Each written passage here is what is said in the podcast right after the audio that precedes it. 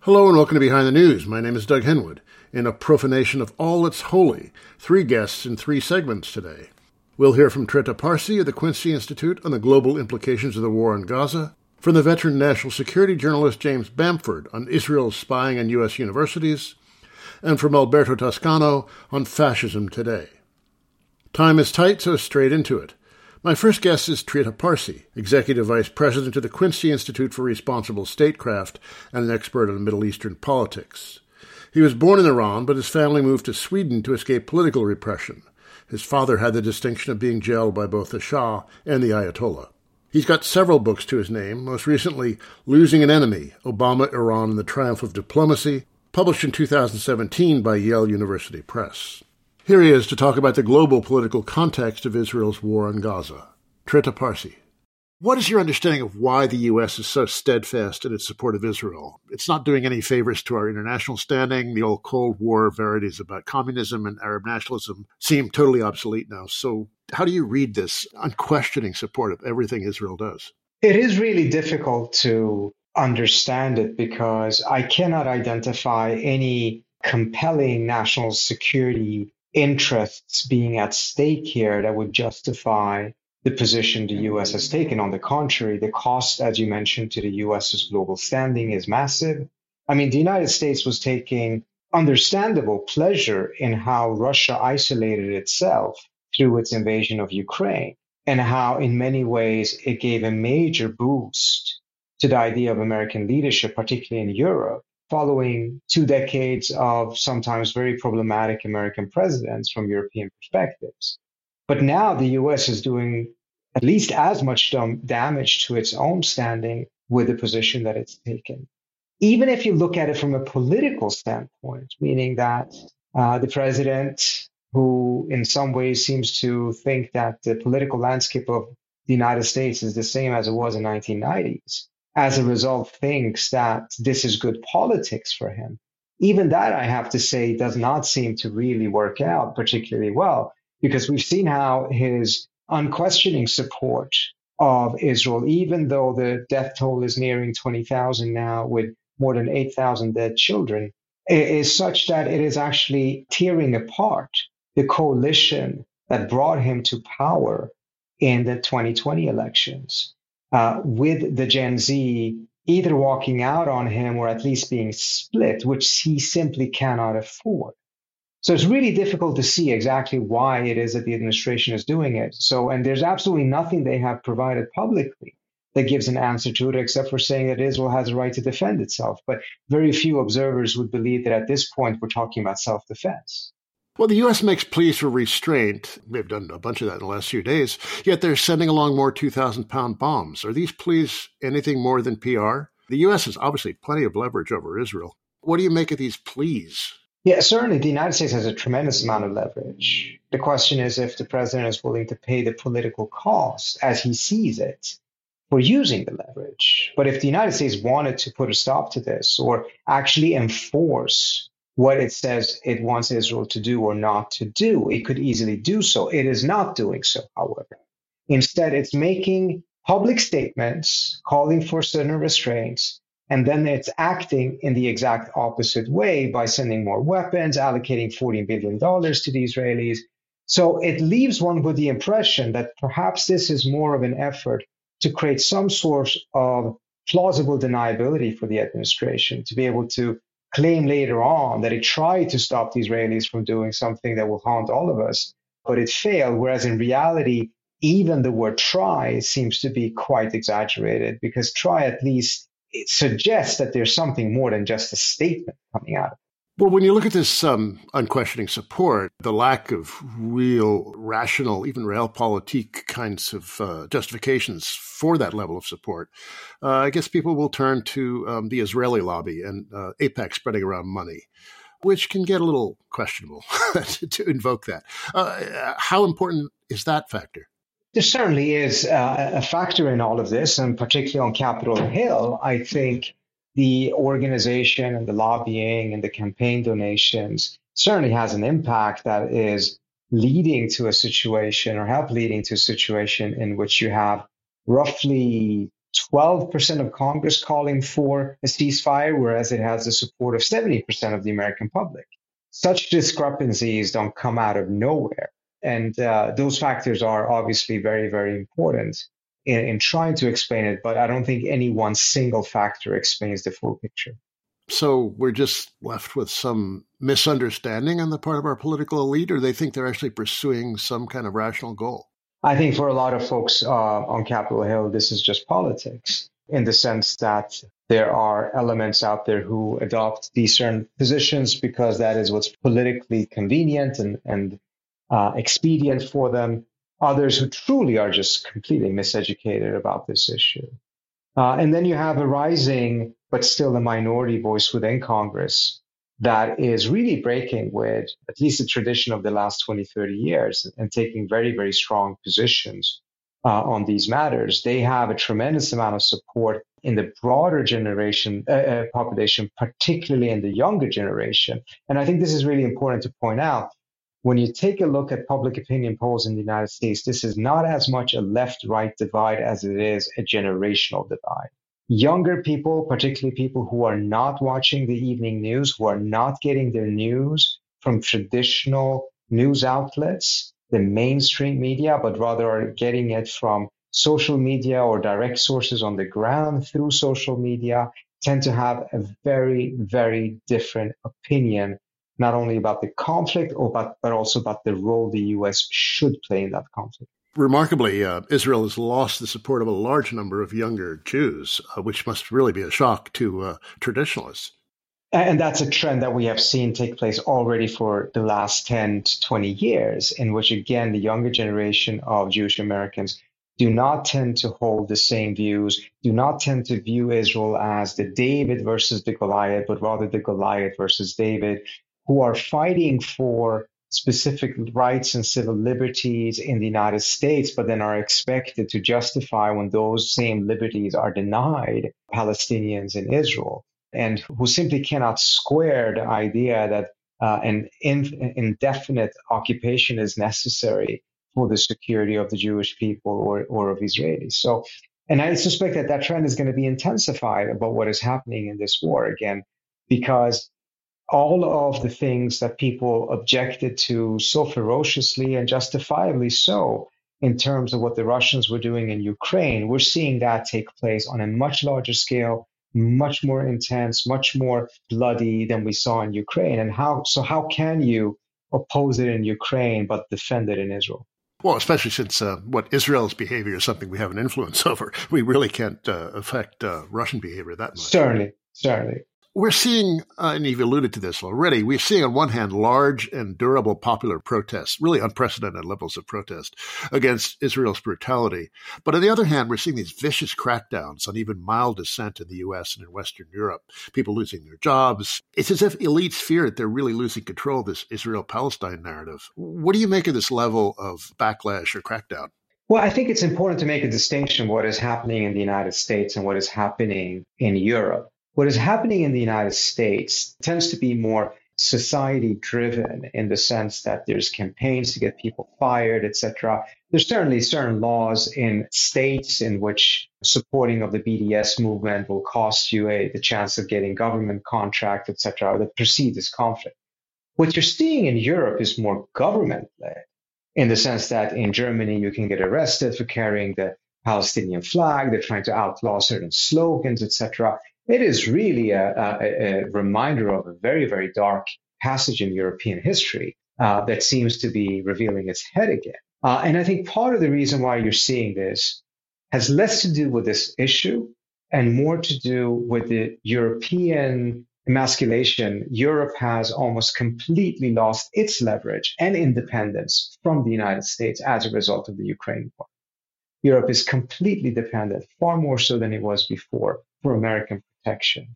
And as a result, appears to be in a position in which it is taking even stronger government-led measures to put itself and its society more aligned with that of the United States, missing the reality that actually in the United States, we're seeing some very interesting developments and changes in the opposite direction.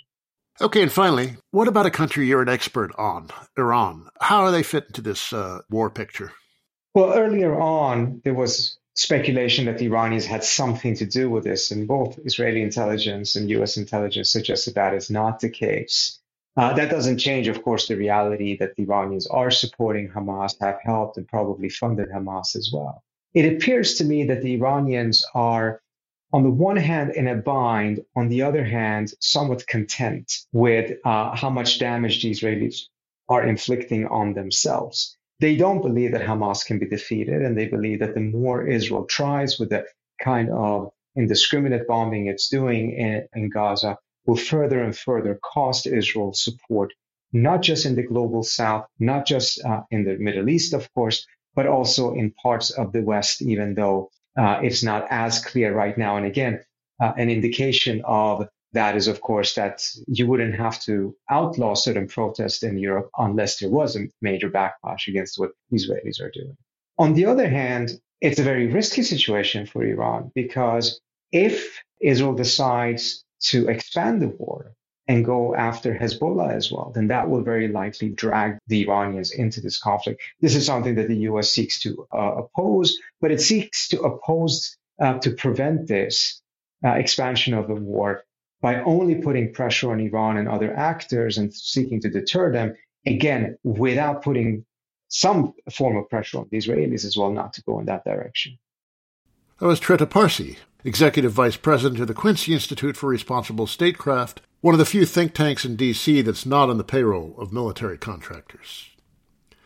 Moving right along, my next guest, James Bamford, had an article recently on The Nation's website about how the state of Israel spies on U.S. universities through a joint venture with private interests like AIPAC and with funding from American philanthropists. It's all quite illegal, but nobody seems to care. James Bamford first became known for his book The Puzzle Palace about the National Security Agency in 1982, and he's been on that beat ever since.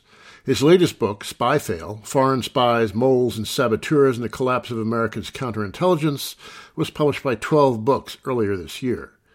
In a review of that book, the CIA was critical of the author's pro-Palestinian tendencies. Imagine that. James Bamford. Israel on Campus Coalition. What is it? Well, the Israel on Campus Coalition is very interesting. It's a small little organization in Washington that few people have ever heard of, really, and it has direct connections to Israeli intelligence. And its purpose is to basically spy on campuses all over the United States. It has people who will send information confidentially to the ICC, Israeli Campus Coalition, on Campus Coalition, and they analyze it and they send it off to the Israeli intelligence. So they also come up with ideas and techniques to what they call crush opposition to Israel. They didn't elaborate what that is, but all this was discovered when an undercover operative, Tony Kleinfeld, did a documentary for Al Jazeera. And in that, he posed as a pro-Israeli activist. And that's how he was able to acquire a lot of this inside information from the people who run the ICC. How do they develop their information? Who does the work? Well, they have campus spies, basically, or campus informants, people on campuses all over the country, particularly a lot of the major universities and colleges. And they observe what the pro-Palestinian groups are doing and pro-Palestinian activists, and they report that back to the ICC. And the ICC creates this intelligence briefing, basically, that they pass on to intelligence officials in Israel. And they have a lot of technology. They have an enormous computer capability to monitor millions and millions of online communications simultaneously and collect information. All this stuff was described to Tony Kleinfeld by the guy who runs the organization. So a guy named Jacob Baime, B-A-I-M-E, and he fully told the undercover informant that they use this material to crush their opponents. And who finances this? It's financed largely by outside groups that are largely confidential. One of the people that financed this is the person who finances a lot of the anti-Palestinian activities in the United States. So a lot of it comes from these anti-Palestinian groups. A lot of it's kept confidential because it's a private organization. A lot of it may come from Israel. They said they had a budget of, I think it was around $9 million or something like that a year. And what relations do they have with organizations like Canary Mission or ADL or AIPAC?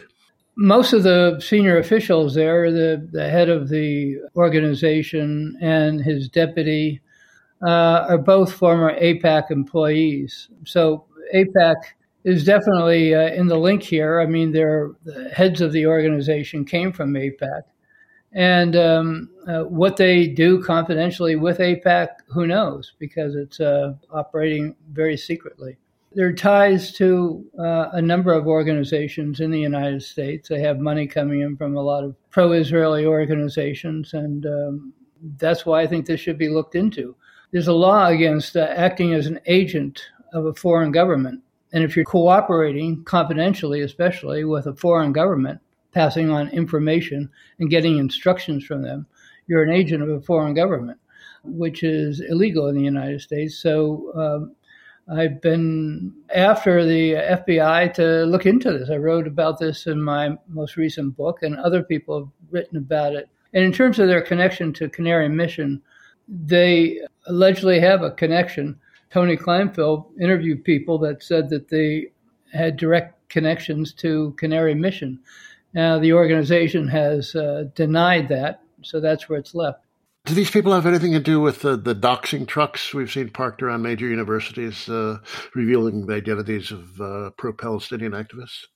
I have no knowledge one way or the other. I don't think they were involved in the one at Harvard University. That was done by another group. Oh, was it Accuracy in Media that was doing that? Yeah, I think that was it. Yeah, right. Yeah. So they were involved in that one. Whether they're involved in other ones, again, you were talking about a very secretive organization, and that the only reason any information came out was through an undercover investigation. The ties to the Israeli state are interesting. Now, these are nominally private American organizations, AIPAC, ADL, ICC, but they all seem to be at least coordinating things or reporting to agencies of the Israeli state. That's a pretty big deal, and nobody seems to care at high levels of the U.S. government.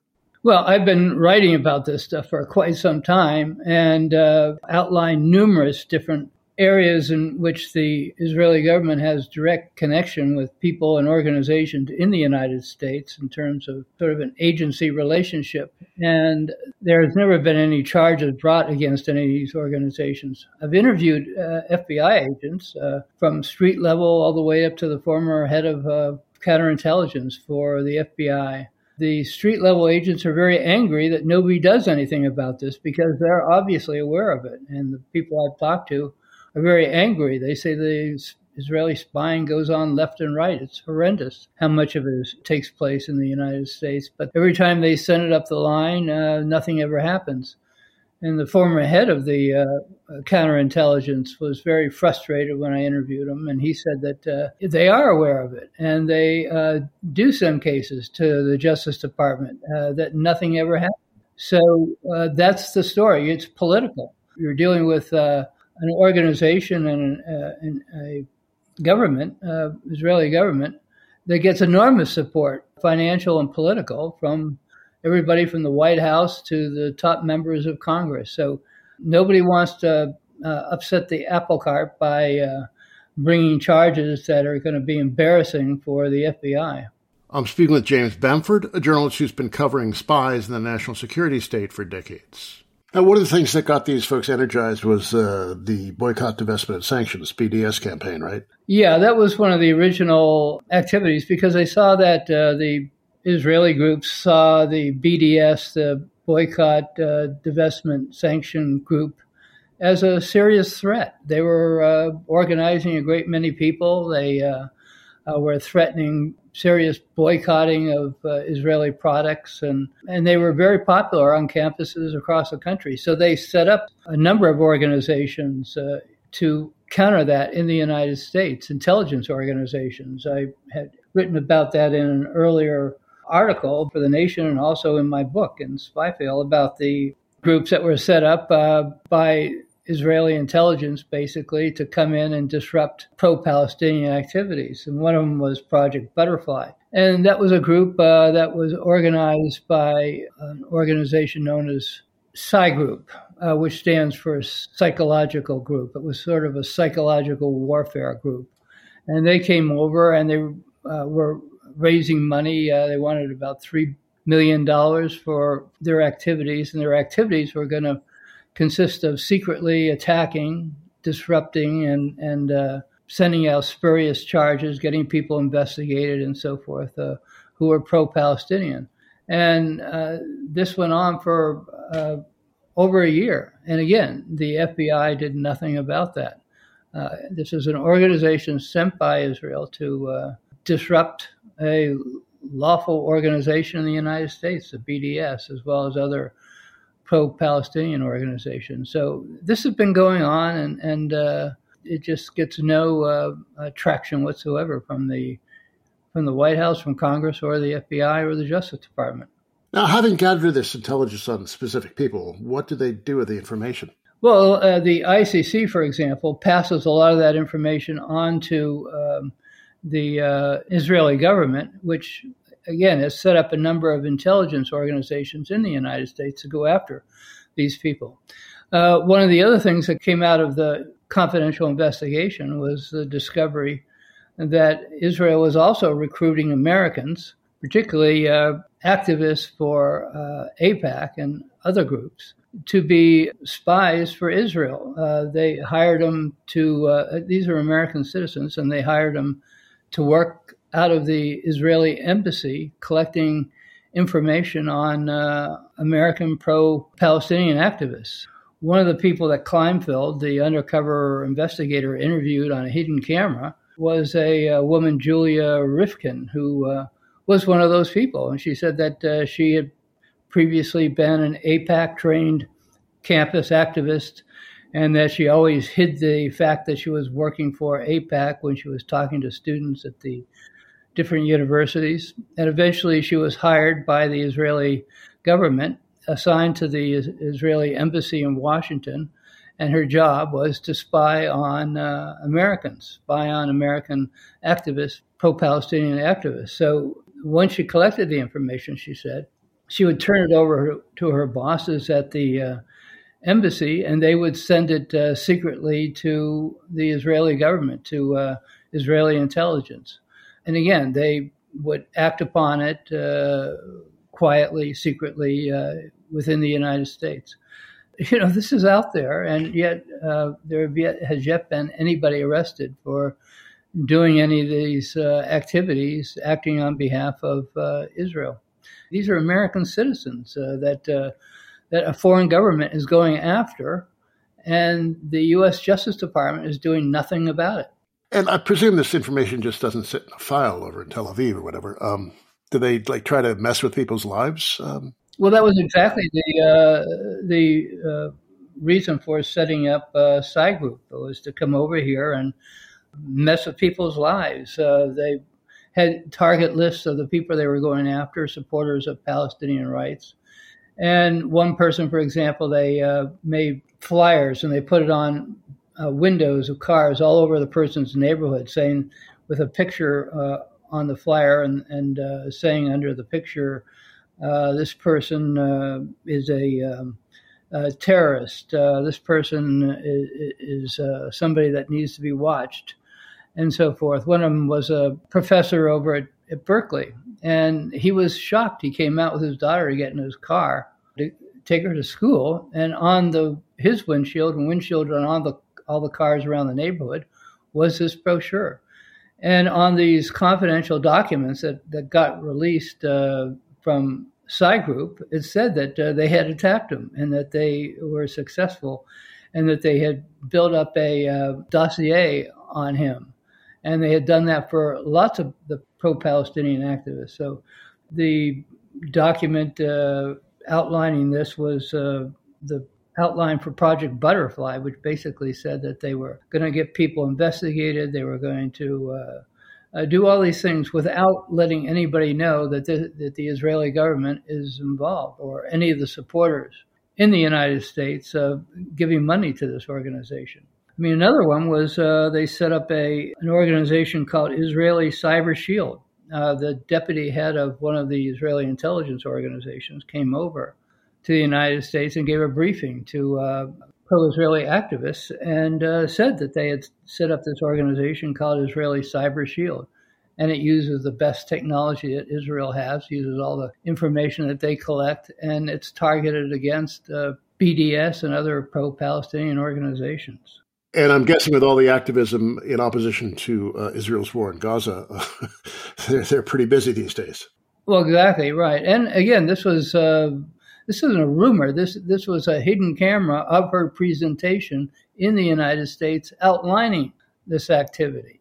And she was the deputy head of the Ministry for Strategic Affairs. She was the deputy head of the Ministry for Strategic Affairs. So, and the guy that was head of the Ministry for Strategic Affairs, who ran most of these secret operations in the United States, was a person who eventually became the ambassador to the United Nations, which is where he is now, Gilad Erdan. So you have the guy that's the Israeli ambassador to the United Nations, was the guy who was running the intelligence operations against the Palestinian organizations previously. That was James Bamford, author of a piece on The Nation's website about Israel's espionage activities on U.S. campuses, adapted from his book Spy Fail. You're listening to Behind the News on Jacobin Radio. My name is Doug Henwood, back after a musical break.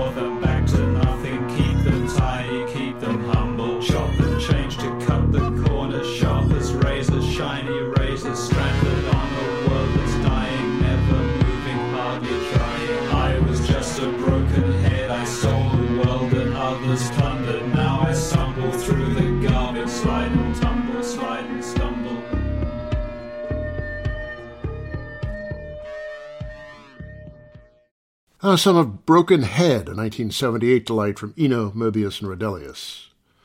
And now fascism, this year's model. My next guest, Alberto Toscano, is just out with Late Fascism, Race, Capitalism, and the Politics of Crisis from Verso. He teaches at the School of Communications, Simon Fraser University, and co-directs the Center for Philosophy and Critical Theory at Goldsmiths, University of London. There's a lot in the book, and I had to cut the interview down from a much longer original. And there was still a lot we didn't cover in the uncut version, like how black Americans find nothing new about our new fascism, since it's an order that many of them have lived under all along. Fascism is a word that gets thrown around a lot these days, so it's very clarifying to have a sharp historical and theoretical examination of the thing. Alberto Toscano, what do you mean by late fascism? I kind of scrambled for a term, I suppose, to grasp what I felt was a peculiar conundrum that we found ourselves in, namely that on the one hand, we witness a number of phenomena that many people instinctually reach for the term fascism to describe. And on the other hand, there are profound, glaring differences with historically existing fascist movements and ideologies and so on.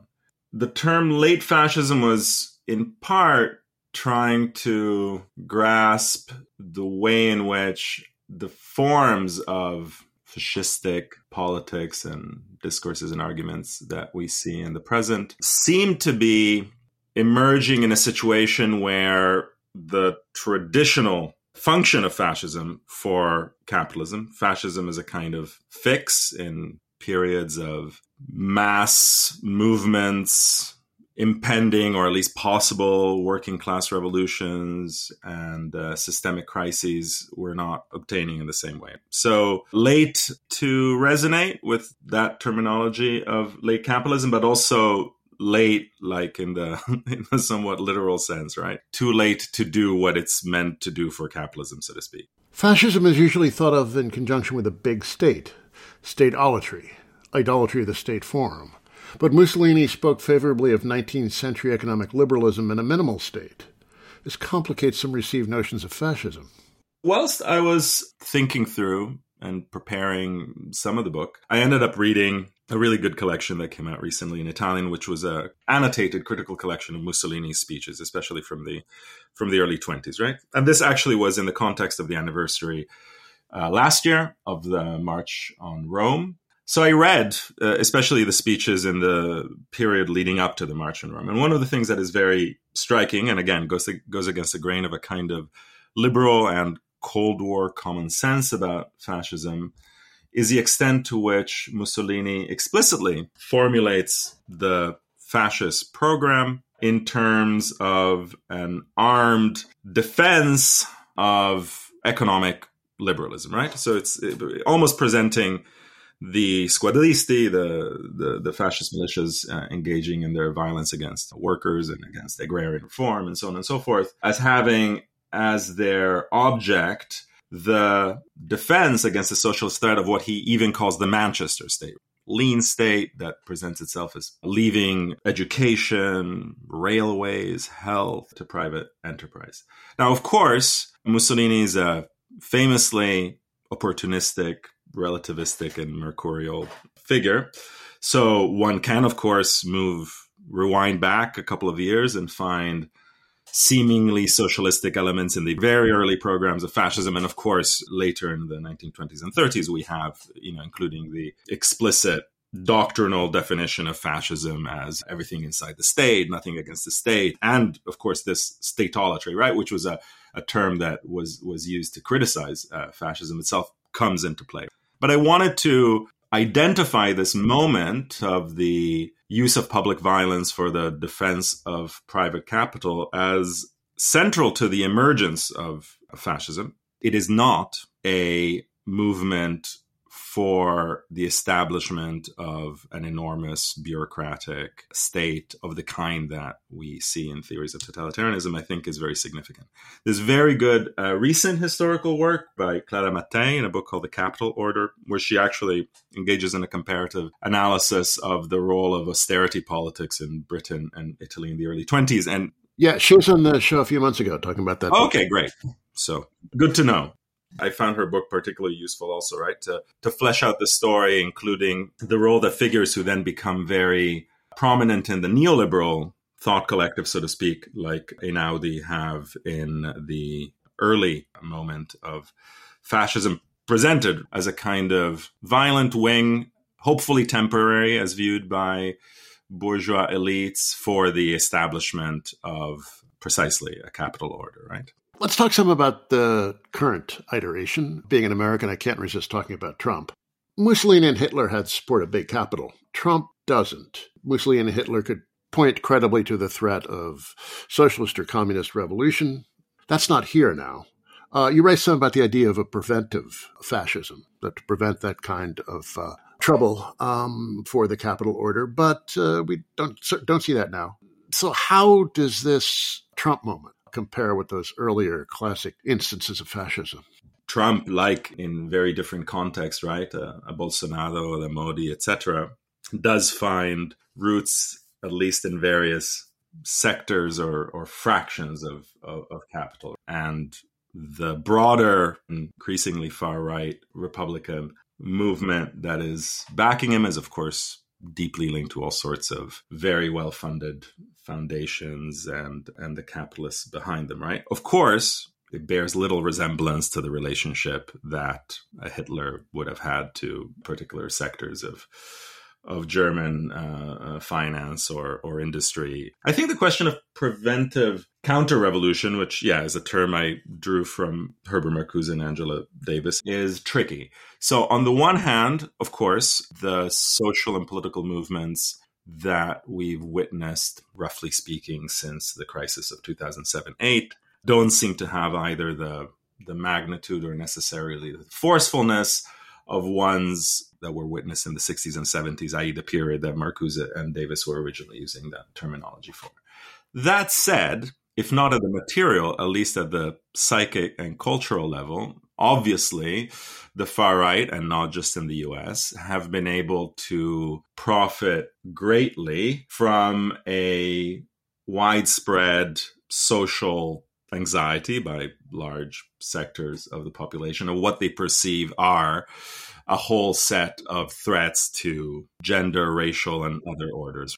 One shouldn't underestimate the ways in which the rebellions and protests around the killing of George Floyd and other social movements in the recent period have also mobilized this farther intensification of right-wing politics, right? So on the one hand, there's something seemingly totally grotesque and surreal and over the top about the so-called culture wars that the far right trucks in the present. There are also indices or symptoms that there are widespread anxieties and also perhaps a sense that given the general worsening of economic and indeed climactic conditions that, we might very well be witnessing far more capacious challenges to the ruling order in the imminent period. That kind of preventive dimension of fascistic politics still has an attraction. It still has an attraction, certainly, in the ways that it's mobilized against immigration. It also has an attraction in terms of the ways it deals with perceived and real challenges to certain orders of identity, privilege, property, and the like. If there's no direct threat to the capital order, there does seem to be, at least from the right-wing point of view, a threat to the white patriarchal order. Exactly. I'm speaking with Alberto Toscano, author of Late Fascism, just out from Verso. I'm going to indulge my Americanism again and talk about the fascist leader, putting that name on Trump, perhaps failure or not, and the people around him. There's a narcissism on both sides. There's a narcissistic identification with the leader who is extremely narcissistic, a great little man, I believe. Is that the quote from Adorno? Trump's rhetorical style, just free-associating banalities, utter inventions, pejorative nicknames, whipping up hatreds, had a lot in common with, old classic fascism. What about this, the psychological or psychoanalytic angle on the fascist leader and his cult? Could you talk about those bonds of narcissism and what they accomplish? Of course, Adorno, who you just mentioned, and his comrades in the Frankfurt School and the Institute for Social Research, drew a lot from an essay by Freud on mass movements and the analysis of the ego, which is incidentally an essay that's published the year of the March on Rome, though it's not in any straightforward way about fascism, or certainly not about Italian fascism.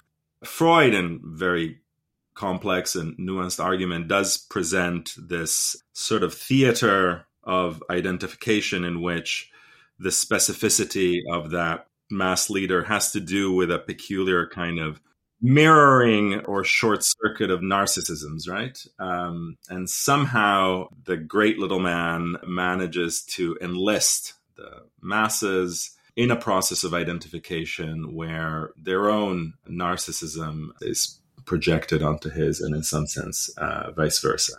One of the things that is really striking in terms of the Frankfurt School's own relationship to this is, of course, in their U.S. exile, they end up carrying out these research projects, amongst which is one that was recently republished by Verso, and I did a short preface for, which was Leo Löwenthal and Norbert Guterman's book, The Prophets of Deceit.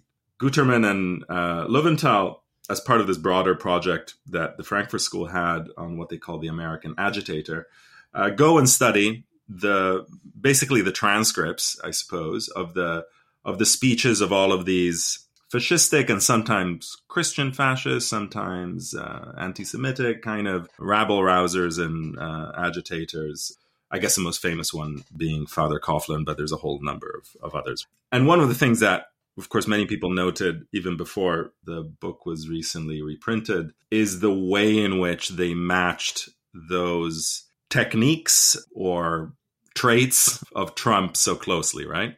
One of the traits or devices or tricks that they identify is, for instance, the practice of innuendo, the constant suggestion that the leader and the followers share in some projected or desired violence, but will not necessarily, speak it outright, right? Like, what I'm talking about. The whole notion of the dog whistle, right, is very much established in these texts and underlaid by their own psychoanalytic sort of framework. There's something striking in reading those texts, how in studying these petty demagogues, often with fairly small followings, Löwenthal, Guterman, Adorno, and others find many of the traits that we can see in the present. And in part, they also recognize that there's a deep affinity between this form of demagoguery, agitation, propaganda, and the broader commodity culture in which it's taking place. So the ways in which, and I think Adorno says this at some point, but, he's basically also riffing off of passages that people have quoted in Mein Kampf, right? Where Hitler says something like, selling ideas is like selling soap, right? Like, so there's this kind of commodity nature to the brand, the slogan, etc. And I suppose one of the things that's striking about Trump is that he's kind of a natural in this sense, right? Like, I think in many ways, Mussolini and Hitler were, through their own very specific trajectories, were people who practiced these techniques, right? You can think of the famous set of photographs that Hitler had taken of himself in various poses so he could practice the most dramatically effective postures. Think of the ways in which, even though Mussolini was also capable of perfectly calm and reasoned argument, he would, engage in the infamously histrionic speeches, etc. And I think the Trump case, and this might also have to do with the nature of his public, is quite different, right? So you see many of these same traits, but there doesn't seem to be some elaborate guile or project behind it. There's a much more, you could say, natural identification or affinity. And theater and the dramatization of the narcissism is far less of the order of the more scientific propaganda that people tended to associate with fascism. And in that sense, he's a lot more maybe like those marginal agitators, albeit on a very large stage. He does fit in, though, very nicely with a strain of American hucksterism. He emerges very naturally from that. Yeah, of course. And I think that's also the sense in which then something like that Prophets of Deceit book is definitely more useful in many ways to understand the phenomenon of Trumpism than many more sophisticated treatments, right, of the politics and ideologies of the far right. The issue of time in fascism. And again, in the Trump case, there's this nostalgia for the past. How accurate a rendition of the past it is not the question, but we saw in a lot of Italian fascism, the connection with futurism. It was very modernist. Trump is anything but. The utopia is somehow stepping backwards in time. How do we think about that? I think one of the ways in which classical or interwar fascism can and has been understood and theorized is as a way of confronting societies that were not only undergoing deep and wrenching capitalist crises and were the stage for revolutionary and workers and other movements, but also societies that existed both materially and psychically in different temporalities, right? This is a perspective especially strong in a work like Ernst Bloch, The Heritage of Our Time. Bloch really thinks that fascism, or German Nazism, the case that he's inquiring into, is a response to this experience of radical non-contemporaneity, right? On the one hand, you have societies undergoing extremely accelerated industrialization, where ways of life especially rural ways of life that have been in place for centuries are being upended, and where all sorts of cultural and social and psychic and sexual phenomena are coming to the fore in ways that are deeply traumatizing or unsettling. And so fascism as a revolutionary conservatism, right, or conservative revolutionism, is also a response to this unevenness. And it's maybe also no accident that futurism itself, in its both far right and far left variants in Russia as in Italy, takes place in context of where that unevenness, right, between industrialization and what are still largely rural societies is particularly intense, where you can have this cult of the machine, in part because, you know, much of the society is still existing in the 19th, 18th, in some parts 17th centuries. If we think of that, and that was in some ways, you know, at the origins, also to go back to your initial question of thinking about why late fascism, if we think of the contemporary resurgence of a far right, at least in the so-called global north, it's not either futuristic, nor is it a nostalgia towards pre-capitalist forms, nor is it both as once, which is what some fascism was, as a kind of archaeo-futurism. Rather, it's in its ideology and its imagination, you could say, deeply regressive conservative, in the sense of idealizing the social compact of the post-war period. The Triangle Heureuse in France, the post-war kind of Fordist compact, with all of its racial and patriarchal dimensions, avowed or otherwise. Well, the racial patriarchal dimensions might be part of the appeal, right? Yeah, exactly. But of course, the irony is that is a moment, not just in the US, that presents itself as a moment after the defeat of fascism, right? Yeah. As this sort of social reward, right, in different ways in Western Europe and in the US for the defeat of fascism. And so I think, you know, I was thinking also, like, there's a fantasy and also a sort of propagandistic dimension of this, including the totally anachronistic things like Trump having photo ops with coal miners or supposed coal miners or what have you. And I think that's not just the case in the US. There are all sorts of fantasy constructions of a non-crisis prone industrial past of stable jobs and stable families, etc., which of course involves a crazy whitewashing of all sorts of historical dimensions, which is very powerful in the imaginary of the contemporary far right, and which also lies in the back of its various culture war obsessions, right? That, you know, in some sense, we're still living in a kind of long train of the 60s or of 68 and of everything that was done to undermine the desirability of that post-war order, right? Whether by breaking the heterosexual character of the family or allowing minoritized or racialized populations to gain political presence or what have you. Right?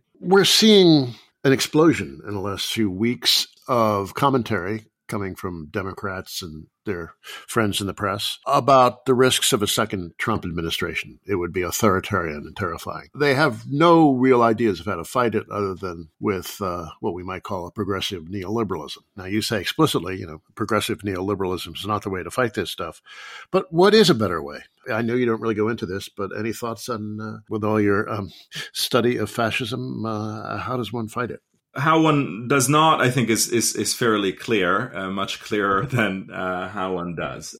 One of the deeply damaging aspects of the liberal forms of pseudo-anti-fascism is ramping up social panic, some of which, of course, is justified perhaps, but around the impending character of, say, Trump or other figures in other countries coming to power. And using that, of course, as a cudgel to suspend criticism, including in its most extreme contemporary version, demanding that Democrats or potential Democratic voters suspend their criticism for official U.S. support for the ongoing massacres and ethnic cleansing in Gaza, right? As if the prime issue is the electoral one and everything else can be suspended for that. The problem is that the electoral temporality and the terms, right, of representative politics are just those. Given the machinery and given the inertias of the electoral system, if fighting fascism means stopping the electoral victories of a Trump or in other places, other figures, then that kind of lesser evil logic seems to be the only one, right? It's not like people are going to be able to mobilize a successful third party candidate in the US, or at least that doesn't strike me as being a realistic prospect. But the only forms of durable anti-fascist politics have to do both with a dimension of propaganda, pedagogy, and education and all that, but also with the turning to the root causes of these phenomena as well, right?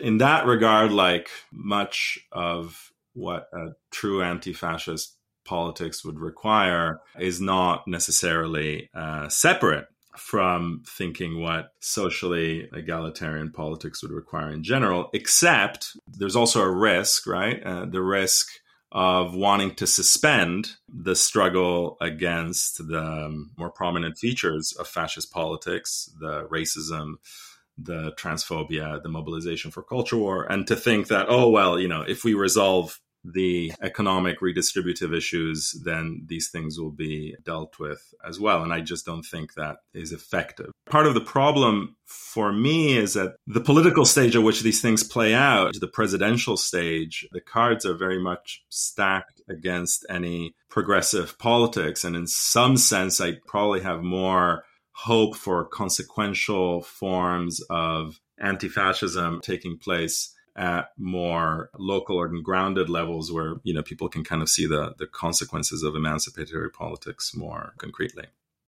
That was Alberto Toscano, author of Late Fascism, Race, Capitalism, and the Politics of Crisis, just out from Verso. That's it for me, Doug Henwood. Let's go out with this, my favorite anti-fascist ditty, We Don't Need This Fascist Groove Thing, by Heaven 17 from 1981. Till next week, bye. Have you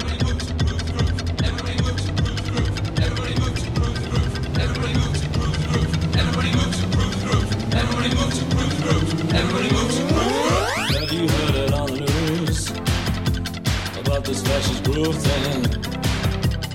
Evil men with racist views spreading all across the land. Don't just sit there on your ass and look at funky chain dance. Brother, sister, shoot your best. We don't need this fascist groove thing. Brothers, sisters, we don't need that fascist groove thing. Brothers, sisters, we don't need that fascist groove thing. History will repeat itself. Crisis point, we're near the hour. Counterforce will do no good. Hot US, I feel.